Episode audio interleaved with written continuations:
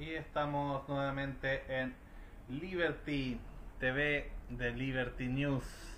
Hoy día para seguir hablando de un tema que ha sido bastante recurrente en nuestro en nuestro canal, ¿cierto? El tema de la nueva constitución. Y ya ya se decidió si la apruebo o el rechazo, si convención mixta o convención constituyente. Eso está todo decidido y todo cerrado, así que desde ahora vamos a empezar a hablar, espero, de contenido, antes de que nos coma eh, las caras y los rostros. Eh, yo creo que es un buen momento para que hablemos de contenidos. Así que, qué mejor que Gerard Oliger justamente para hablarnos ahí, que sé que tiene una tremenda, interesante propuesta. Ahí vamos a ir conversando y que nos va contando qué va a tener y en qué estamos de acuerdo y qué no. Eh, también ustedes pueden estar ahí comentar en la casa en qué están de acuerdo y en qué no en cada una de estas propuestas que nos va a ir comentando Gerard. Y me acompaña la increíble Beatriz Sotomayor, eh, psicóloga de la Universidad Católica y redactora en jefe de Liberty News. Así que eso también Beatriz para que presentes también las ideas y, el gran currículum de Gerard. Eh, Gerard es un amigo de la casa de hace tiempo, digamos, eh, y estoy tan feliz de, tener, de tenerlo acá. La semana pasada me parece que circuló una propuesta de constitución muy interesante, pero antes vamos a hablar de Gerard Olivera Baroa, abogado, magíster en Relaciones Internacionales, profesor de Derecho Constitucional en AIEP, consejero regional Evópolis Valparaíso, y quien es, eh, vive en Viña Alemana, ¿no? ¿Verdad? Ahora eh, que nos estaba mostrando su jardín. Sí, en Villa Alemana. Fantástico. Eh, estuve leyendo con mucho, con mucho interés el documento y, mucho, y yo cité mucho en, Facebook. Y eh, hay una, bueno, o sea, lo tengo todo subrayado, eh, pero que resulta que tú partes, digamos, bueno, la, la quinta página, pero haces una pregunta muy provocadora. ¿Qué pasa con el poder en Chile? ¿En qué falló la actual constitución en relación al control del poder? Enfrentamos una crisis de representatividad, eh, me gustaría que, o sea, que tú respondieras tu propia pregunta. Eh, así que adelante. Bueno, agradezco mucho la, oportunidad de, exponer estos temas que es cierto que tienen harta cobertura, pero el tiempo que se tratan acá es muy especial. O sea, siempre hay la posibilidad de, explayarse. Bueno, esa pregunta es una pregunta muy provocadora, pero que yo creo que no es solamente una pregunta que nos estemos haciendo los chilenos, es una pregunta que se está haciendo, se está haciendo a nivel global. O sea, evidentemente la, representación, eh, podríamos decir, ese voto cada cuatro años o cada seis o creo que ya no está, ya no está funcionando porque las personas requieren mucho mayor incidencia en, las políticas públicas, requieren ser más consultadas.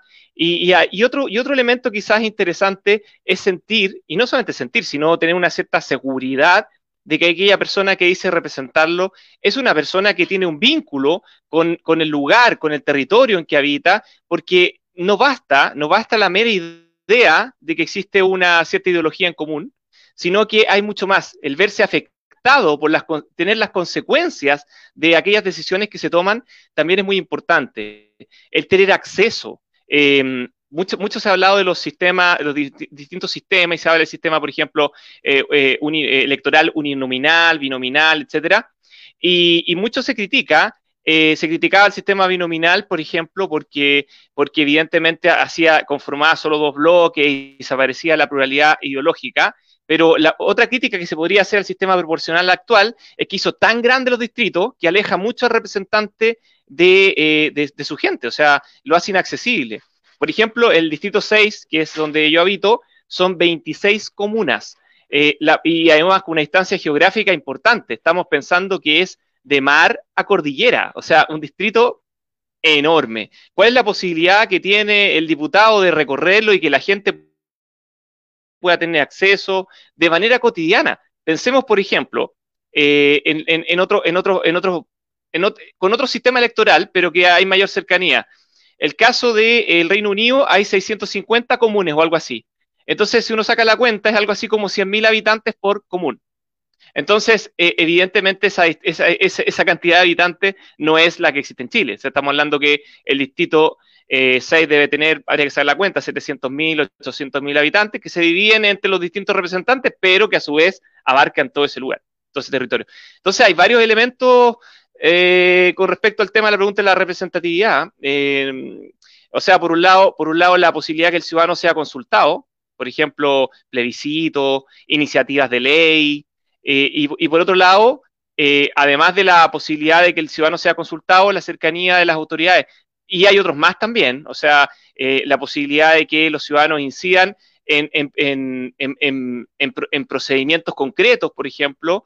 yo he escuchado iniciativas que no están en el documento, pero y muy interesante, por ejemplo, convocar a los ciudadanos por sorteo en algunas ocasiones para generar una mejor representatividad, o sea, salir un poquito de la caja. Eso es interesante este periodo porque se está hablando mucho más de, cosas que, que nunca se trataron y que se dio, por, se dio por cierto, por sentado, de que íbamos a tener siempre esta dinámica en que cada cuatro años íbamos a elegir unos señores y esos señores iban a hacer la pega bien o mal, pero después más o menos íbamos a repetir o las mismas caras, que es lo que habitualmente ocurre. O sea, el, de hecho, este Congreso es el, el más renovado que hemos tenido, pero todos los anteriores, la verdad que casi todos tenían dos, tres periodos y más en el cuerpo.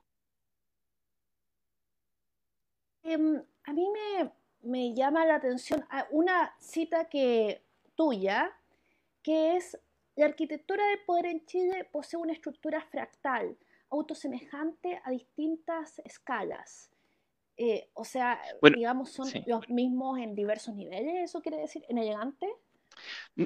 No, no, no. Eh, ese, ese, ese no es un estudio mío, ese fue un estudio que realizó eh, Gerardo Vidal Flores, Gerardo Vidal Flores, con Juan Pablo Cárdenas y parece que había una tercera persona.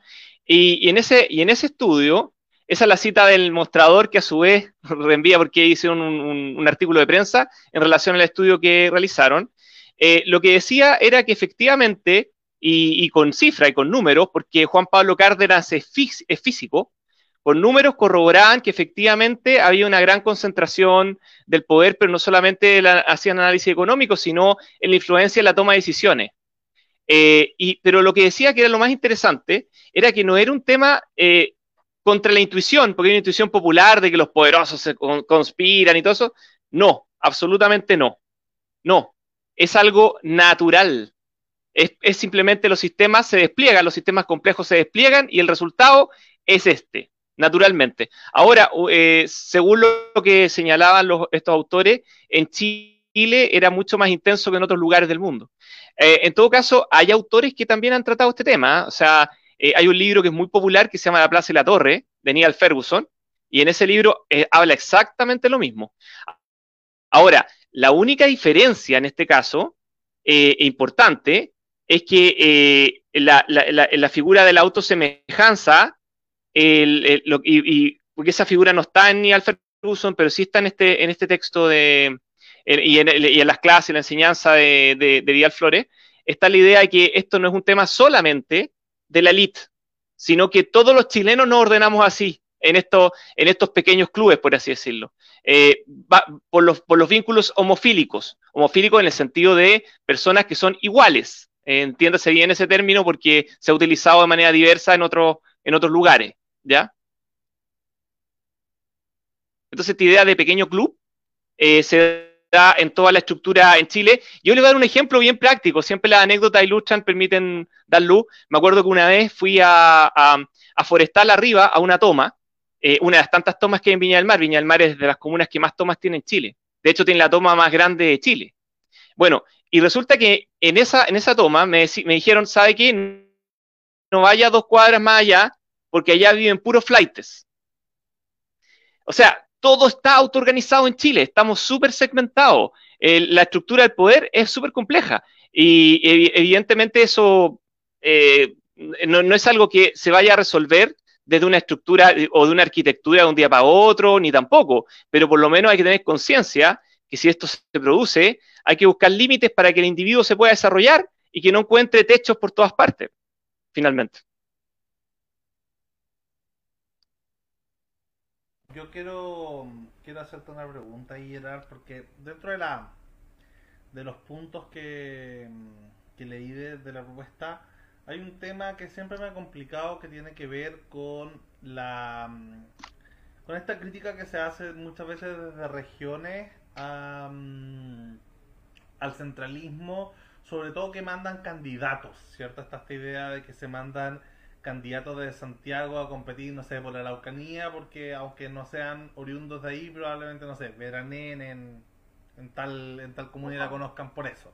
Pero no son, claro, oriundos de ahí, y ahí, bueno, hay problemas endémicos del país con la con la centralización que tenemos, que mucha gente se viene a estudiar a Santiago, eh, por, no sé, por, por, aumentar la, el currículum académico, bueno, y, oportunidades de trabajo, y etcétera. Entonces, pasa mucho eso.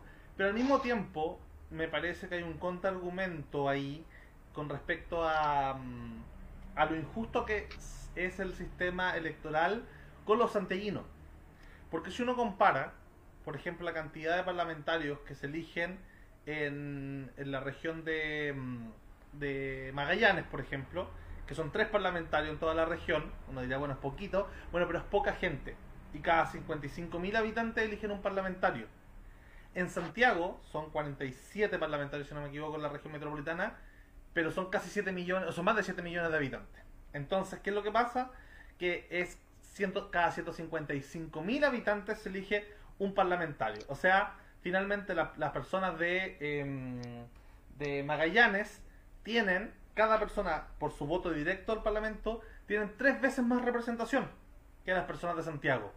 Entonces, claro, uno dice, esto compensa de alguna manera eh, esta, este, esta mandada a candidatos de Santiago a ciertas partes, pero porque también eh, en Santiago hay, está bueno, no solamente la mayor cantidad de habitantes, sino también de, recursos eh, y, de, cierta concentración, pero están subrepresentados parlamentariamente. Yo creo que el, argumento ahí con respecto a las autoridades me, parece válido para, para, no sé, eh, gobernaciones, ¿cierto? Ahora que, se van a elegir democráticamente, los core, los concejales, pero con el tema de senadores y diputados, o se corrige esta posibilidad de que se, no sé, se tripliquen la cantidad de parlamentarios en, en, Santiago o, o, en las regiones donde realmente y todos tengamos más o menos una, un, un nivel eh, similar en representación parlamentaria o, o, el peor de los escenarios que es el actual, somos más tolerantes con que se vayan santiaguinos a ser candidatos por otras partes, eh, sus segundos hogares, justamente para compensar que hay una falta de representatividad en, el, en, el, la Cámara de Diputados y mucho más en el Senado con respecto a, mm, a la cantidad de habitantes que somos. Lo digo desde, desde el santiaguinismo, ¿cierto? Desde, desde un ciudadano de Santiago que, que de alguna manera yo entiendo el mea culpa de que sí, nosotros vamos a ser candidatos por otras partes, pero al mismo tiempo hay que entender que estamos subrepresentados en, ambas cámaras.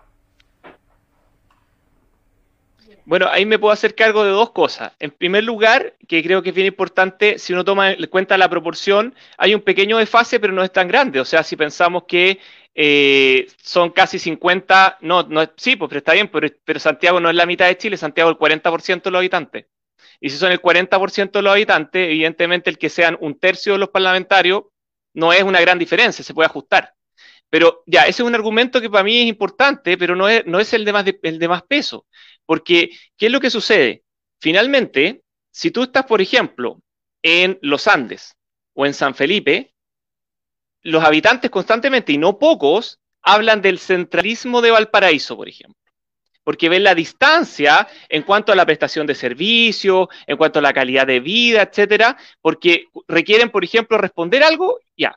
Y resulta que si supieran, porque en esa parte de la historia, como llegan hasta ahí nomás, que no es Valparaíso el que decide, porque por el sistema, que el Estado que tenemos además, Estado unitario, eh, la decisión la toma un funcionario sentado en un ministerio en Santiago. Y ese funcionario en la práctica es el jefe del CEREMI. Y no es, y no es uno, son como 15. Y ahí estamos hablando, entonces, si tú lo ves de esa, de esa perspectiva práctica y a la vez, y a la vez llegando al corazón de lo que implica la concentración, porque ojo, las personas que tú estás pensando en santiaguinos, además tampoco, tampoco, si uno la más fino, tampoco son ciudadanos, ciudadanos de a pie los que llegan a ser candidatos a diputados, en, general no. Se da eso precisamente y por eso hice el esfuerzo de explicar la teoría de la, la, teoría de la, homofilia y también la teoría, en otros lados explicado, y no sé, no me acuerdo si en el texto está explícito, pero la teoría de los lazos débiles de Grano, eh, Granotever, también, los lazos débiles. O sea, evidentemente existe la idea de un pequeño mundo asociada, asociada a, ciertos grupos. Entonces, cuando uno, uno apela también a regiones, apela a un poquito mitigar ese efecto. Eh, es cierto que el poder siempre va a estar con un gran telón y, nos va a impedir discutir como que quisiéramos todos con una cancha pareja, pero por lo menos no vamos a partir perdiendo 5-0. Esa es la idea. Es partir con una cancha un poquito más pareja, ir perdiendo 2-0. Eh, eh, es, esa es la idea. O sea, finalmente eso es lo que yo creo que puede ocurrir. Eso es lo que puede, eso es lo que puede ocurrir finalmente en una constituyente, donde los candidatos sean personas que sean de, círculos pequeños, incluso en paz, fíjate que esto no, yo no digo que sea conspirativo, insisto en esa idea, la idea no es que sea conspirativo, esto es espontáneo, son personas que se conocen de un pequeño mundo, un círculo. Entonces, eso es lo que hay que romper desde una mirada ni siquiera solamente liberal, sino una mirada sincera de lo que es el constitucionalismo. El constitucionalismo es una lucha perpetua para luchar contra la concentración del poder, para defender al ciudadano que está desprovisto de todas estas herramientas que implica el, nacer en una situación privilegiada. Finalmente, eh, eh, eso es en el fondo la base de toda la teoría de los derechos humanos. Y lo que estoy proponiendo, muy modestamente, en este artículo, junto a otras personas que me han acompañado en este proceso, que les agradezco mucho, a, Arnaldo Arancibia, a Carlos Verdugo, eh, a Patricio Mancilla y a Cristian Ulrich, les agradezco mucho que entregaron aportes muy valiosos, eh, sobre todo, por ejemplo, para para clarificar, Carlos Verdugo, muy, un aporte muy sustancial en materia de derecho animal. Eh, y los otros tres que acabo de mencionar, coordinados por Arnaldo Arancibia, en materia medioambiental. Eh, y lo otro que quiero ser bien, bien justo y, que, Jorge Pereda, que fue una de las personas que estuvo en el grupo de la mesa en que dialogamos antes de que se escribiera nada, eh, me hizo ver, fíjate, recuerda lo de los Andes, recuerda lo de San Felipe, y, después yo empecé a recordar, recuerda el principio de subsidiariedad territorial, recuerda que los problemas se solucionan en la base y no se solucionan arriba, recuerda todas esas cosas y eso permitió el desarrollo de un material coherente desde el punto de vista de la forma de Estado, la forma de gobierno, los derechos fundamentales y la idea de que una constitución tiene un, espacio que establezca reglas mínimas para que todo el resto sea cancha después. Una, eh, una cosa que me interesó harto es que tú querías como armar un Estado federal, pero sin cambiar tanto la arquitectura del Estado. Eh, entendí que era como empoderar a los cores, convertirlos como en eh, algo así, eh, digamos, un consejo, porque han sido elegidos con el sistema de HONT, de HONT, como, eh, que era una de las propuestas para... es más modesto que eso, es más modesto que eso, es la idea de un Estado complejo, entonces, es, incluso es más, podía ser sobre la base de lo que es más cercano a un regionalismo. Eh, pensemos, pensemos en un país como España, como Italia, una cosa como esa. Lo que sí me pareció un poquito artificial, eh, si ya tenemos regiones, partir de la idea de hacer macrozonas. Entonces dije, en vez de hacer macrozonas, hagamos que las regiones que, tienen, tienen personas que efectivamente están arraigadas en la zona, que, son, son sus consejeros regionales, pasen a ser las cámaras legislativas dentro de un marco que podemos definir incluso como más autonómico. Eh, ahora, también lo otro interesante que se plantea en la propuesta es de que esas regiones eventualmente se podrían vincular en proyectos haciendo convenios, convenios de colaboración entre ellas, y en definitiva, si hubiesen tantas afinidades que no justifiquen y que hubiese sido artificial estar divididos, supongamos, en, las regiones actuales, bueno, que sus ciudadanos puedan elegir la opción de eh, conformar una región más grande. En el fondo, ir al revés, como la idea de evolución. o sea, yo por algo pertenezco a evolución política. eso es lo otro, mira, si, viendo, siendo bien, bien sincero en cuanto a este, este, este, tema, es la idea es que esto sea justamente dentro del liberalismo evolutivo y dentro del liberalismo de abajo hacia arriba. O sea, no es nada revolucionario, pero sí al mismo tiempo el implementarlo podría serlo, si uno se lo toma en serio. Es el tema. eh, eh, tú en tu propuesta número uno, por eso eh, señalaste que había que, excluir los derechos sociales de la Constitución. O, o, sea, que, que no estuvieran plasmados con demasiado detalle. ¿Cómo es eso? Lo que pasa es que si uno piensa en, la, que cuando uno elige un gobierno o elige parlamentario, son precisamente para que lleven a cabo una serie de ideas. Si tú estableces y cierras el, diálogo diciendo esto es porque lo fijaste en una constitución, eh, lo único que estás haciendo es cambiar los cerrojos actuales que puedes tener en la constitución por cerrojos nuevos, en vez de abrir justamente al debate democrático la discusión que es fundamental. O sea, no, no, yo creo que, y, voy a ser más polémico, por eso dije hay que excluir el concepto de familia. Porque el concepto de familia es un concepto válvula que, se discute y que evoluciona. Entonces, establecerlo en, una constitución que tiene que tener además una visión eh, de alcance intergeneracional. O sea, la idea no es que la cambiemos cuando venga el otro gobierno. La idea es que se mantenga, que tenga estabilidad en el tiempo, que permita y que justamente las diversas visiones, que eh, tengamos un gobierno socialdemócrata, un liberal, un conservador, y que la constitución no tenga que cambiar en sustancia. O sea, podrá cambiar algún mecanismo por ahí de reforma, no sé, pero que no sea necesario cambiar algo esencial porque simplemente cambia el gobierno. Una constitución no debe ser un programa de gobierno tiene que ser un conjunto de reglas mínimas que permitan que el Estado eh, no, nos, no nos eh, no use de nosotros, que nos permita desarrollar nuestros proyectos de vida y al mismo tiempo que el resto sea cancha para cuando nosotros si decidimos que el gobierno sea más socialdemócrata, evidentemente la ley va a establecer más prestaciones estatales, más derechos, y si un gobierno es más conservador, quizás va a tener una visión más paternalista respecto a estos mismos, y etcétera. O sea, yo no veo mayor problema en esto, es más, más democracia y menos autoritarismo finalmente, porque una constitución que establece algo con una mayoría circunstancial mm, me, parece incluso autoritario. Gerard, y la mm, con respecto a, no incluir la familia como, como, núcleo fundamental de la sociedad en, la, en el artículo número uno eh, de la actual constitución, en, ¿tiene sentido que en la próxima constitución se debata la base fundamental de la sociedad, sea el individuo, el sindicato, la familia, la iglesia, eh, los amigos de sábado por la noche, ¿tiene sentido que se arme o una constitución no tiene por qué hablar de bases fundamentales de la sociedad? O sea, yo entiendo que a la mayoría de los liberales les mm. gustaría que fuera el individuo. Eh, quizás una palabra ideológicamente cargada, mm. podría ser la persona humana, no sé.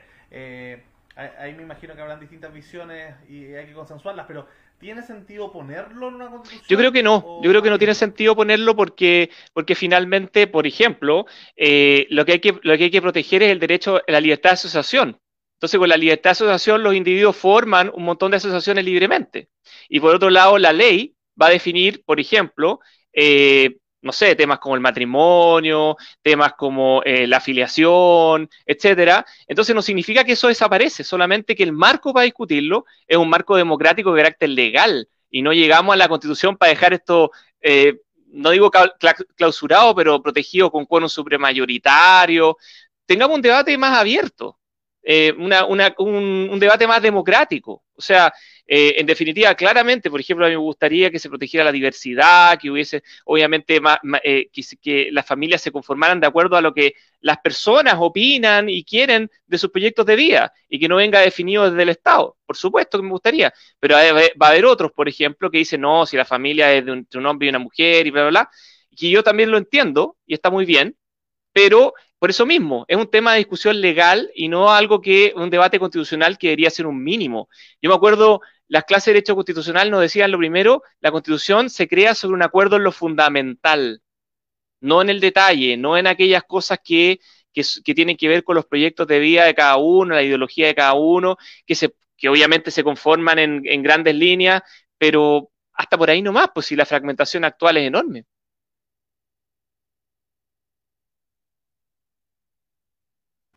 Me gustaría también eh, toman la modernización del Estado, sobre todo en términos de trabajo. Eh, acá cito, terminar, eh, que ustedes proponen terminar gradualmente con los diversos estatutos que regulan a los funcionarios públicos. No, eh, eh, por un tema de flexibilidad, bueno, y definitivamente tener un, Estado pequeño pero, poderoso, esto es, muy necesario.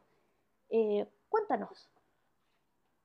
Bueno, independientemente de la visión de, Estado pequeño que probablemente nosotros compartimos acá, pero, pero podríamos decir otra cosa que, es bien importante. Independientemente del tamaño, hay un concepto que está detrás que es la justicia. O sea, tratar a distintas personas de distinta manera porque tienen un contrato con el Estado, lo tienen con Juanito Pérez o lo tienen con la Coca-Cola, no me parece bien. Eh, y por otro lado también es cínico. ¿Por qué?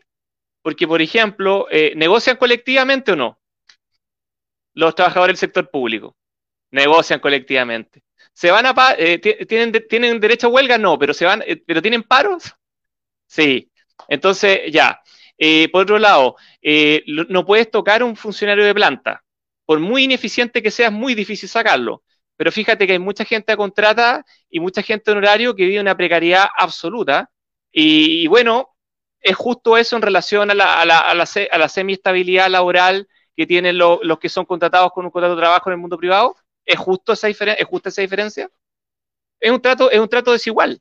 Ahora, evidentemente, tú podrías decir, oye, pero es que igual a mí me gusta la flexibilidad, flexibilidad laboral.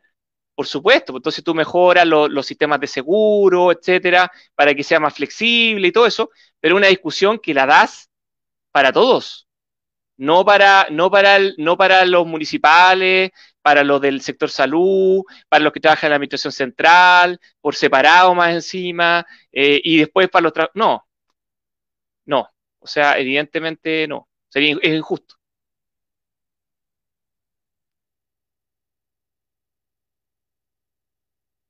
tú dedicas eh, dos propuestas al, tema de la discriminación.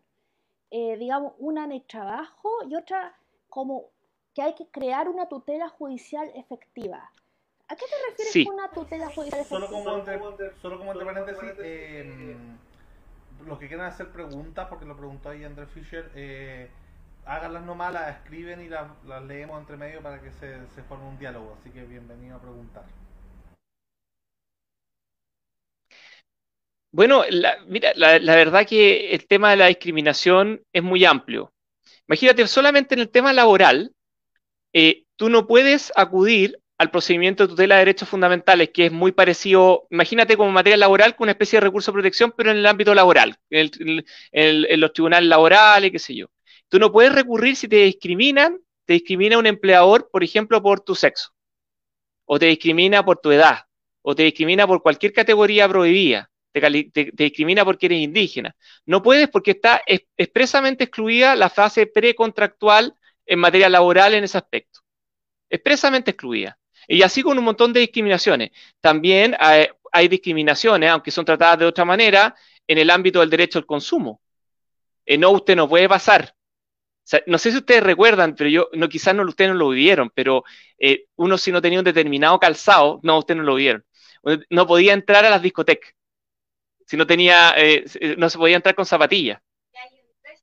Y había, eh, y un montón de cosas así que al, fin y al cabo tienen por debajo una cierta discriminación. y estamos muy acostumbrados a esa, a esa micro discriminación, etcétera. yo creo que Chile requiere, y eso quizás lo más revolucionario de todo el texto, de, toda la idea, requiere justamente un mecanismo que impida, en términos absolutos, y mediante un, mecanismo de, de, cautela, eh, precisamente esto. ¿Ocurrió alguna vez algo así? Sí. No sé si ustedes se acuerdan del sauna Moon. No, no se acuerdan de esa historia. Una, eh, había un sauna donde no permitieron a una persona de origen, si mal no recuerdo, coreana, que fuera al sauna porque supuestamente expelía olores desagradables. Porque seguramente comía mucho ajo, mucha cebolla. Entonces ahí uno, ahí uno se da cuenta que incluso incluso en la supuesta horizontalidad del mundo, del mundo privado, también se encuentran discriminaciones encubiertas y que hacen y que pueden afectar a muchas personas. Finalmente, yo, yo cuando veo el tema de los derechos fundamentales, creo que y el derecho laboral ha evolucionado mucho así. Lo que hay que ver justamente es la asimetría, finalmente, más que cualquier cosa. Más que pensar los que son, son, por así decirlo, derechos contra el Estado, son derechos toda vez que existe una asimetría injusta que produce una opresión en un individuo concreto. Yo ni siquiera estoy pensando, ni siquiera estoy pensando en grupos eh, lo típico que se dice como eh, género, etnia, edad o lo que sea, sino el individuo. Incluso, incluso en, en, mi tesis de pregrado, hice, mi tesis fue sobre discriminación por test psicológico en selección de personal. Y llegué a la conclusión, llegué a la conclusión que no solamente afectaba, obviamente, por los grupos de las categorías sospechosas que están tradicionalmente descritas en materia laboral, pero también, pero también a veces eh, por, por condiciones muy particulares, muy individuales, y también por el caprichoso error, el caprichoso error que se puede encontrar eh, por ejemplo, un test de Rochat, un, eh, inventario multifacético de personalidad, etcétera, el 1, el 2, el que quieran, tienen, tienen de alguna manera incluido la posibilidad del error y un error muy alto si tú lo aplicas en una sola instancia. Entonces, ¿qué es lo que sucede? Podría ser que por mero capricho, con algo así como el, el 50% más 1, alguien decide si una persona puede obtener un trabajo o no obtenerlo. Y sabes qué, yo encuentro muy delicado eso. Yo creo que toda vez que hay una asimetría, tenemos que preocuparnos de que la, relación sea justa. Incluso me acuerdo que mi profesor del Derecho Laboral decía algo bien interesante. Eh, a usted le hicieron un test para ver si usted era un acosador sexual y a su empleador se lo hicieron. O sea, yo creo que esa es un poco la, la mentalidad, el switch que hay que tener eh, y por eso digo que este punto es el más revolucionario del texto, probablemente el que, el que se puede acudir como una acción para una discriminación. Evidentemente, una acción de tipo cautelar, como similar al recurso de protección, es una situación para temas evidentes, claros, como lo que ocurrió justamente con el sauna finalmente, ¿eh? porque ese sauna se vio obligado a aceptar a esta señora.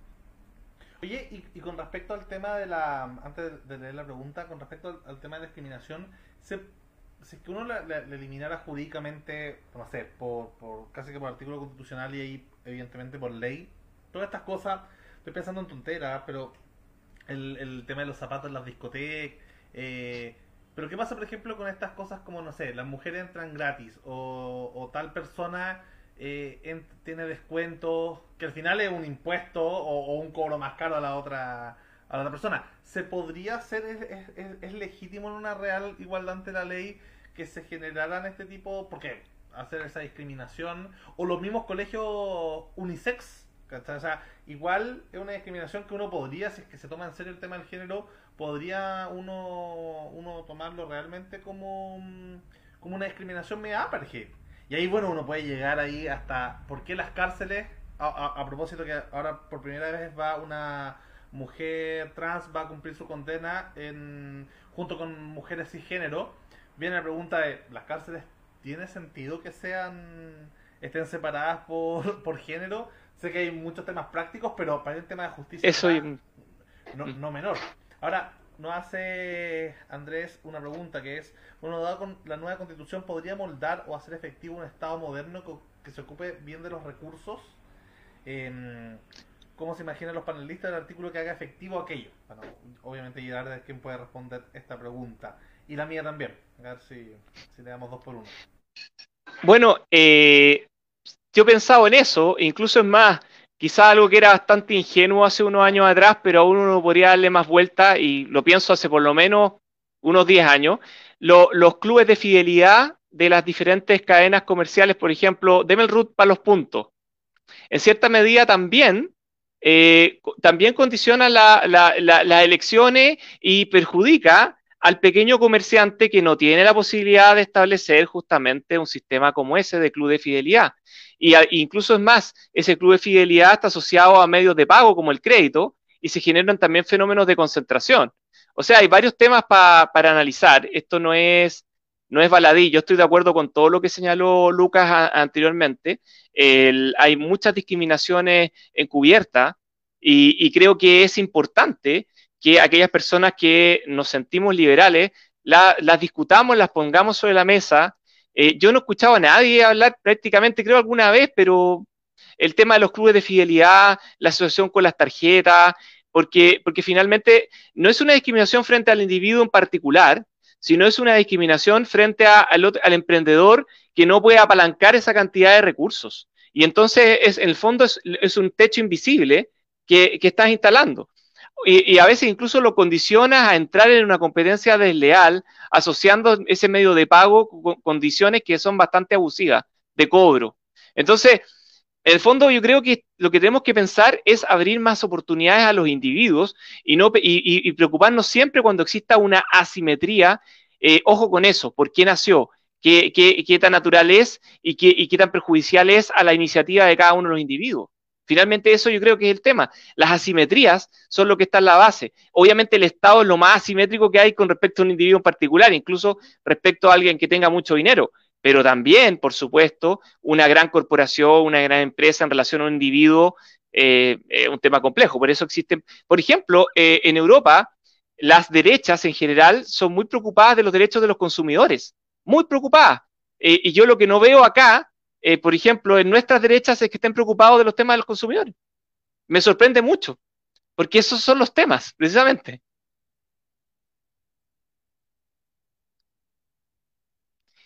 Hay una pregunta, hay una pregunta también sobre el Estado, sobre la administración del Estado. Mira, sabes que yo creo que obviamente la Constitución en sí misma no, por eso mismo yo, ¿por qué este, ah, ¿por qué el documento de Valparaíso toca, toca la administración del Estado y la Constitución? Porque en el fondo es una respuesta a un pie forzado.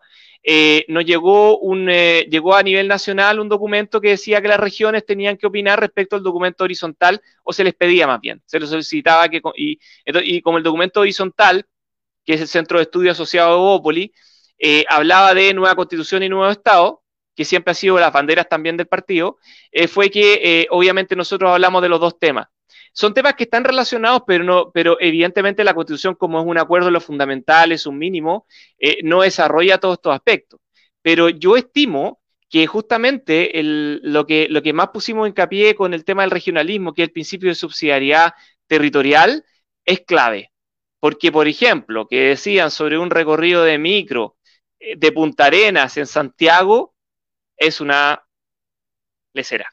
Y eso pasa con todas las seremías, pues si, si todas las seremías son órganos desconcentrados del nivel central, pues, es el mismo martillo, pero con el mango más largo, todas.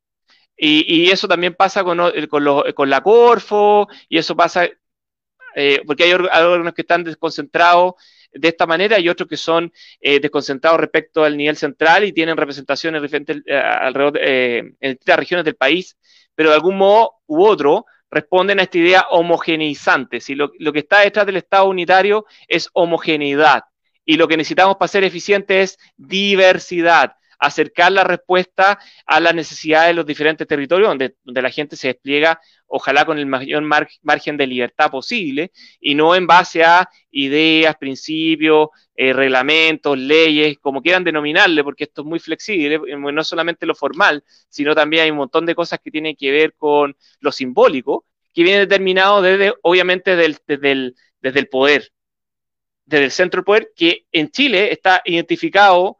Eh, mira, no tengo esa cifra, pero me acuerdo haber visto un estudio que en, en, alguna ocasión el Parlamento chileno había tenido más de un 50% de parlamentarios que eran justamente lo que estábamos hablando al principio, que eran de tres comunas de Santiago. Habría que hacer análisis, veamos distrito por distrito.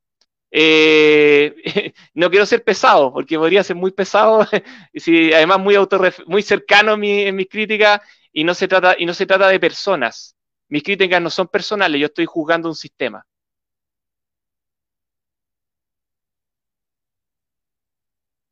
ampliar la autonomía presupuestaria para era una de las propuestas, la propuesta 7. Eh, también algo que... Claro, claramente, por eso hablé de principio de subsidiariedad territorial, sí. Eh, también está esto, mantener lo que habíamos, lo que yo leí, dije, ah, quería hacer un Estado, fe, como tomar el sistema y empoderarlo y cambiarlo, pero no era así. Eh, no necesariamente, puede evolucionar. y lo otro que es bien importante que esta evolución puede ser, debe ser en muchos años. O sea, los, ejemplos exitosos son, son de transferencias paulatinas y hablan de 10, 15, 20 años. Si esto no es que de un día para otro las regiones pasen a ser eh, estados autonómicos como los españoles o estados federales, pero parece que es bien impopular. Sabes que hicieron, hay una, hace, hace unos días circuló una, estas típicas encuestas en que uno se asocia a un cierto perfil de un personaje y fíjate que ninguno de los personajes de la política chilena que suenan más, más relevantes, de los que suenan más, los que aparecen en los medios, eh, se la juega por un Estado federal. Ninguno. El sistema respondió, yo coloqué provocadoramente, siento que yo siempre he pensado que lo que va a existir es más bien un régimen autonómico, ojalá, ojalá lo más cercano, evidentemente, a un régimen donde haya mucha autonomía de las regiones, pero, sabiendo que, no va a ser federal, pero respondí esa pregunta justamente colocando Estado federal y me sale este, este, este match no es con ninguno. Y, esto incluía a la izquierda, la derecha, independiente, una serie de personajes. Ninguno. Me pasó también similar y yo también respondí federalismo y no me salía ninguno. Y con respecto al tema del parlamentarismo, por ejemplo, pasa justamente que, mm, que claro, que hay una especie de consenso en silencio de que de que va a haber un semipresidencialismo, sobre todo porque los de una parte los presidencialistas duros no hablan, pero hay, están, están los portalianos rondando por ahí y en general no, no lo dicen porque es como mal visto, ¿cierto? Hay un par de voces ahí, sobre todo ligadas a libertad de desarrollo, que le ha escuchado ofender el presidencialismo, lamentablemente.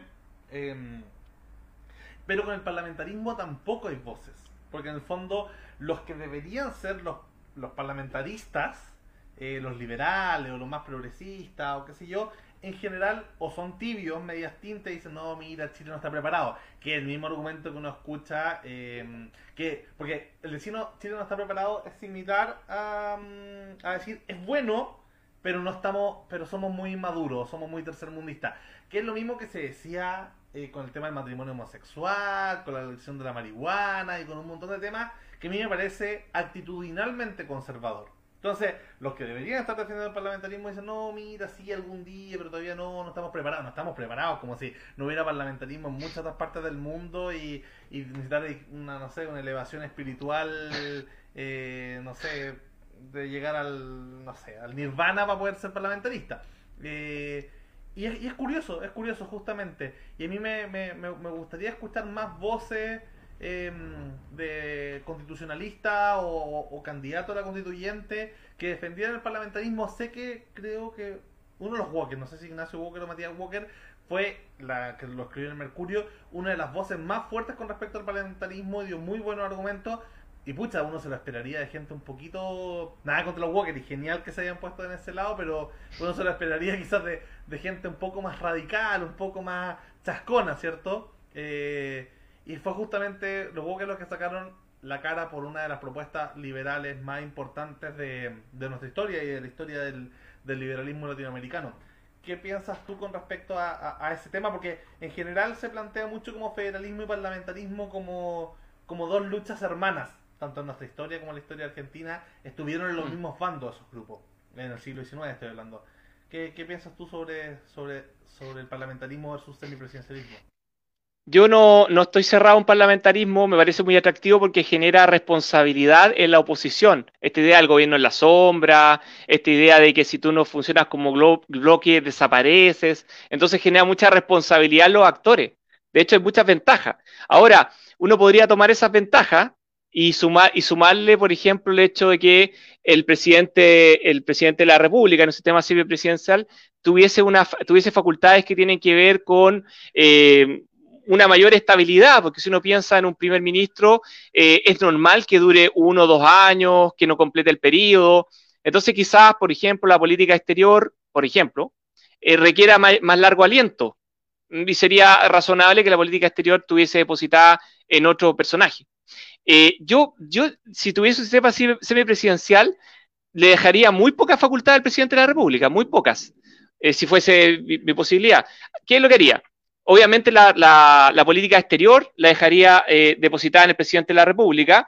Por supuesto que se podría combinar con eh, una mayor participación, eh, una mayor deliberación del Parlamento en, algunas iniciativas importantes, pero la conducción del presidente de la República. Por otro lado, el tema de seguridad es un tema, es un tema clave. ¿Por qué? Porque ¿qué es lo que pasa? Por ejemplo, cuando tú tienes eh, la, seguridad la suelen separar, porque lo he visto en varios documentos, la suelen separar entre el presidente de la República, la defensa, y por otro lado, la seguridad interior, el primer ministro. Pero resulta que si hay un conflicto social, que es algo que no es ajeno a nuestra realidad, eh, no, me parecería súper saludable eh, que aquella persona que está encargada de gestionar eh, de un punto de vista de las policías, etcétera, ese conflicto, sea una persona distinta, aquella que tiene los problemas en salud, educación, vivienda, etcétera, que ese tenga esa discusión y el presidente se encargue de cumplir su pega, etcétera, en materia de seguridad. Dos, me parece que con los problemas que tenemos con las nuevas amenazas, el narcotráfico, el, crimen organizado, etcétera, es bueno que la seguridad esté en manos de una misma, de una misma persona y que haya una continuidad. Eh, cuando digo persona me refiero a una institución, la presidencia no es una persona nada más, es mucho más que eso. Pero no separarlo, separar por un lado la seguridad interior y la seguridad exterior me parece que no es eficiente y sobre todo pensando que requerimos evidentemente una inteligencia también lo que se, también está el concepto de seguridad por capas, también es muy importante y no lo tenemos desarrollado en Chile. O sea, nosotros no sabemos nada de, de las mercancías que vienen, por ejemplo, desde otros países, no tenemos, no tenemos un buen trabajo al respecto, incluso no tenemos absoluta certeza de lo que sale, ha habido muchos problemas al respecto. Entonces, tenemos, por, y, eso es bien complejo, pero yo creo que también el Servicio Nacional de Aduanas, que está en este momento en Hacienda, debería pasar a ser un servicio de seguridad porque la función recaudadora es muy secundaria respecto a todas las que he tenido que asumir, que son todas de seguridad. Entonces, esa perspectiva, yo dejaría en seguridad esos aspectos todos juntos, pero bajo un paraguas distinto. Bajo un paraguas distinto, no solamente un ministro, no solamente un ministerio de seguridad, como se ha escuchado, sino dentro del Ministerio de Justicia. ¿Y por qué? Porque los derechos humanos tienen que ser el norte tienen que ser la base de todo el desarrollo de la seguridad en Chile. Y, desde un punto de vista simbólico, pero también de efectos prácticos, que el jefe sea el ministro de Justicia, es muy importante. Entonces, en ese sentido, justicia también entraría a la presidencia de la República dentro de este diseño ideal en que estamos jugando. Oye, ya porque de, alguna manera, em, sin, sin, considerar la, las monarquías eh, liberales que, claramente es difícil. De hecho, no, ni siquiera la, convención constituyente puede elegir un monarca, porque una de las condiciones es mantener la, el estatus de república para la convención constituyente, así que se descartan emperadores, reyes y, califas, ¿cierto?, que quieran tomar el, control de la convención. Eh, dentro de eso, uno, uno, claro, puede considerar tres modelos de las grandes potencias eh, norteamericano, que es tremendamente presidencialista, menos que en Latinoamérica, pero, pero que es el, el modelo de presidencialismo que el resto intenta imitar. Eh, el francés, que es el semipresidencial, ¿cierto? Y el alemán, eh, que es un régimen parlamentario, una república parlamentaria. y está el suizo también. El suizo que es bien particular. que ese ya no ni siquiera hay jefe de Estado o gobierno, sino que una, una asamblea, pero de hecho, de hecho, de hecho, más, si, si hubiese pensado muy fuera de la caja, mi, mi, mi ideal es Suiza, en todos los aspectos. Tú sabes que cada decisión pública tiene como siete controles distintos a diferentes niveles. Las decisiones más, las decisiones más importantes en la vida de las personas, pero que se pueden resolver en las comunas, las resuelven en las comunas porque ellos están sumamente empoderados, incluso si de algún modo, si alguien cree todavía en el concepto de soberanía, etcétera, esas grandes ideas, eh, eh, ellos sienten que son, que son soberanos, en cierto sentido, desde las mismas comunas. Ahora el tema de Suiza, el gran problema es que, claro, te perdí un montón de temas geopolíticos que a los suizos justamente no les importa, pero que en Chile sí ha sido, ha sido una de las pocas cosas buenas que se han hecho estos últimos 5, estos últimos 2, 3, 5, 10, 15 años. Eh, porque en el fondo no tenía un representante claro para ir a. O sea, en, en, en en Canadá importa la figura de Trudeau, en Francia importa la figura de Macron, en Estados Unidos importaba la figura de Trump. O sea, uno se jugaba más o menos la identidad cultural hacia afuera, sobre todo con, con, su líder. Bueno, para hablar de Rusia con Putin y China con Xi Jinping. Eh, ahora, lo que te estaba comentando de los tres modelos, el más, típico de las grandes potencias, eh, el norteamericano, el francés y el, y el alemán, eh, quedándonos en las dos posibilidades, porque ya aprobó el sistema presidencial, ya éramos un Estados Unidos, en general la mayoría de Latinoamérica es una copia de Estados Unidos en, sentido de, régimen político, e incluso más exagerado que yo creo que fue una de las razones que se prestó para que se generaran autoritarismos de derecha y de izquierda. Eh, en sistemas parlamentarios hubiese sido mucho más difícil. Eh, ahora, con un, con un régimen semipresidencial, justo vimos que este mes, si no esta semana, eh, Macron tuvo problemas porque la seguridad pública pasaba por, por, el, por el primer ministro, ¿cierto? Y el primer ministro generó una, em, una tesis, o sea, una, tiró una propuesta de ley que era justamente no poder fotografiar a, la policía francesa y eso limitar la libertad de expresión, justo cuando Macron estaba a nivel de política exterior luchando por la libertad de expresión con el tema del Islam justamente este mes. Entonces eh, se dio, se dio una, una desincronización ahí, que es justamente, no sé si ah, e, eso estaría apoyando tu tesis de que lo viera más bien el presidente que el primer ministro. Em, ahora, igual así, claro, es el presidente el que lleva todos los temas en Francia en un sistema semipresidencial, eh, el presidente el que lleva todas las reformas de, no sé, de impuestos, de, educación, de salud, de pensiones, y justamente se dio ese mismo conflicto de interés. Eh, ahora, en el caso alemán, las relaciones eh, internacionales, las relaciones exteriores, no las lleva el presidente. Como en Inglaterra no la lleva la reina, ¿cierto? Eh, en, Reino Unido no, no, la lleva la reina. Em, pero la lleva justamente el primer ministro. En, tanto en Gran Bretaña como en Italia, como en como en, en Alemania, la lleva, la lleva en, un, el sistema parlamentario el gobierno. ¿Por qué tú darías vuelta esa situación a lo que se está más o menos probado en, las grandes potencias eh, con, repúblicas parlamentarias y con sistemas parlamentarios también de otro tipo? Bueno, eh, evidentemente si, si, Chile fuera un sistema parlamentario estaría resuelta la, la, pregunta. Eh, yo partí de la base de un sistema semipresidencial, en primer lugar porque justamente leo que ese es el consenso mayoritario, y creo que ese tipo de cosas también hay que tomarla en cuenta, tienes que considerar que este documento se generó en respuesta al documento horizontal para ser entregado a un insumo interno.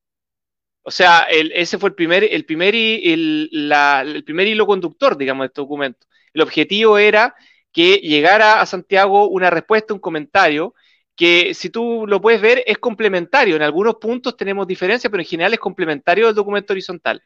La idea de nosotros era decir, oye, hay cosas que pasan en regiones que no están consideradas acá, ojo con eso. Ahora, evidentemente, si, si, si tuviésemos un sistema parlamentario, y es una posibilidad, o sea, descartarlo no me parece sensato.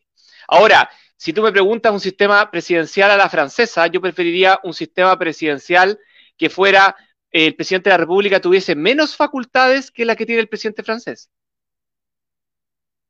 Eh, pero ese tema eh, no es simple. Mira, como te decía, básicamente, el presidente de la República para mí es seguridad, lo que incluye Servicio Nacional de Aduana actual, lo que incluye eh, defensa, incluye policías, y por otro lado también justicia y relaciones, y relaciones exteriores.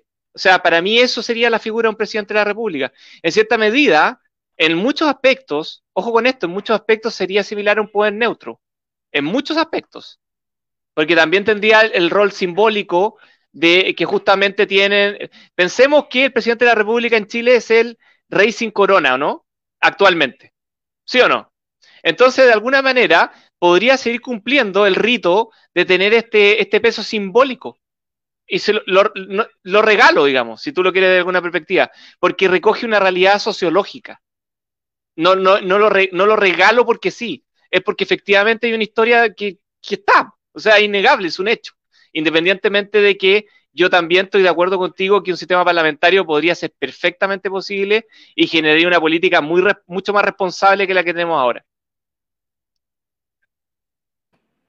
Eh, tú eh, das mucha importancia al tema medioambiental y de los animales. Es más, cuando tomas el tema internacional como está aquí, es porque, eh, es porque hay que coordinarse con los vecinos lejanos y mm. cercanos para proteger el planeta. Entonces está eso. Y bueno, entonces también hay otras propuestas que, que me parecieron interesantes que van, que son, digamos que son verdes. Eh, incorporar el respeto a la diversidad como un ámbito de protección constitucional. Eh, e, eso sí que tiene que estar en la constitución, sí. sí. Sí, el tema de la biodiversidad, ¿por qué lo coloco así? Porque uno no podría decir que hay un derecho subjetivo a la biodiversidad porque ningún sujeto va a reclamar para sí mismo la biodiversidad. Entonces por eso lo coloco como interés jurídicamente protegido. Es muy técnico, pero quedó así. eh, evidentemente, un pero que lo pueda reclamar cualquiera, como, como a la manera del recurso de protección. De la misma manera. Eh, justamente. A la manera de un recurso de protección. Y con respecto al tema, al tema global, ¿Sabes que eso se lo tomé a una reflexión? No, no, él no ha desarrollado así, que por favor, no estoy poniendo palabras en su boca, pero, pero sí una reflexión que hizo Cristóbal Belolio. Cuando él habló que, que como liberales teníamos que preguntarnos que si había cosas que no estaban dentro de la caja. Y eso tenía que ver con problemas que sobrepasan, problemas nuevos que sobrepasan la escala y que, y que, y que en definitiva necesitamos actuar.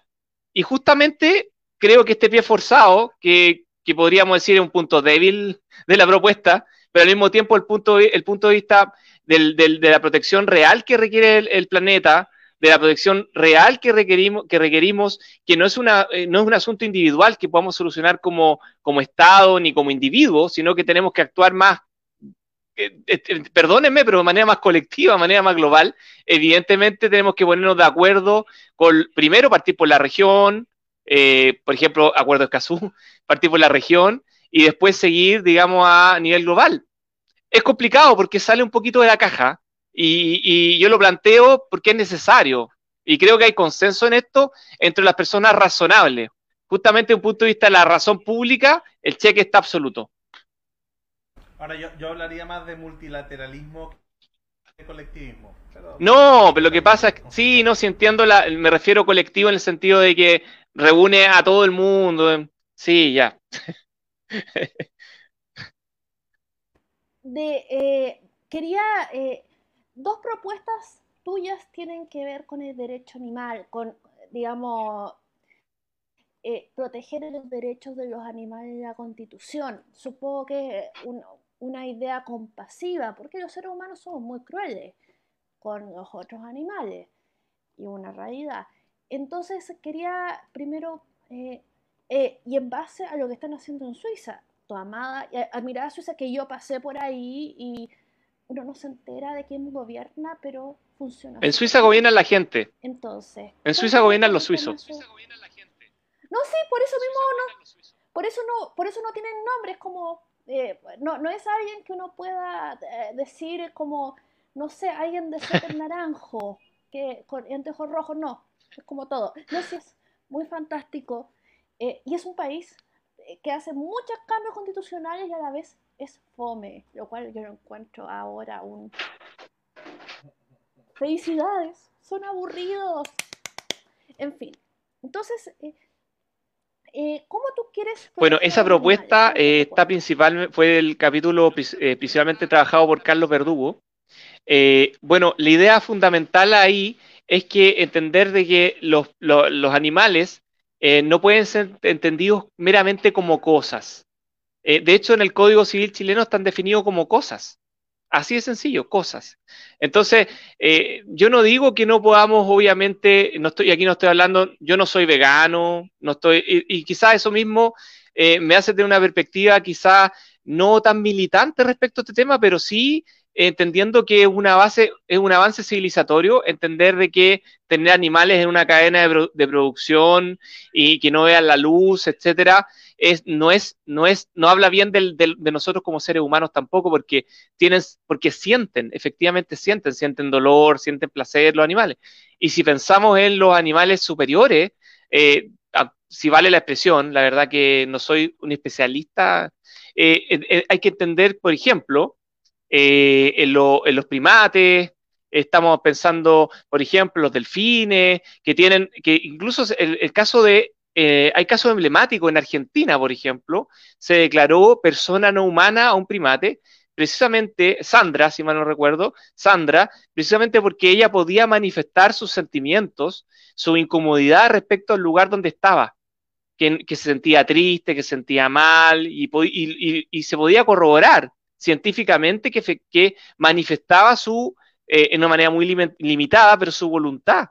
Entonces, eso a mí me presenta dudas incluso. Eh, hay autores que hablan de una, incluso de una dignidad animal, distinta a la dignidad de un ser humano, puede ser, eh, es una discusión muy, muy amplia, pero, pero una dignidad animal.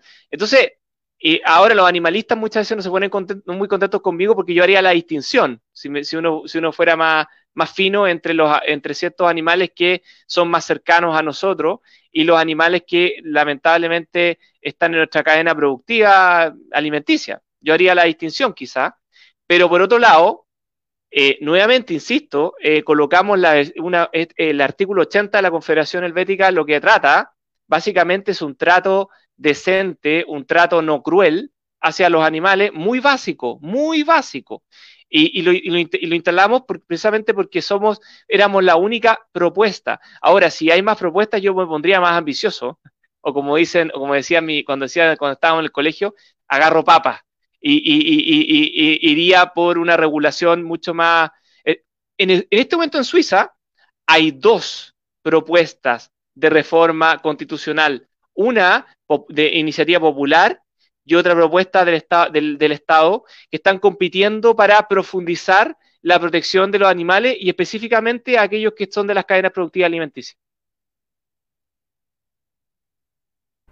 Eh, voy Gerard, agradecerte esta tremenda conversación. Vamos a compartir desde, desde Liberty News eh, Facebook y en la página ahí la el documento para que lo puedan leer quienes quienes vean quienes vean este programa y quienes vean y tengan dudas sobre sobre aquello eh, y bueno ¿para qué te invitar de nuevo al canal si ya estáis casi de panelista recurrente? Así que muchas gracias por la conversación, muchas gracias Beatriz, muchas gracias a los que hicieron preguntas y comentarios eh, y muchas gracias a los que nos vieron también. Así que muchas gracias y hasta luego. Suscríbanse al canal Liberty News eh, y Liberty TV en YouTube.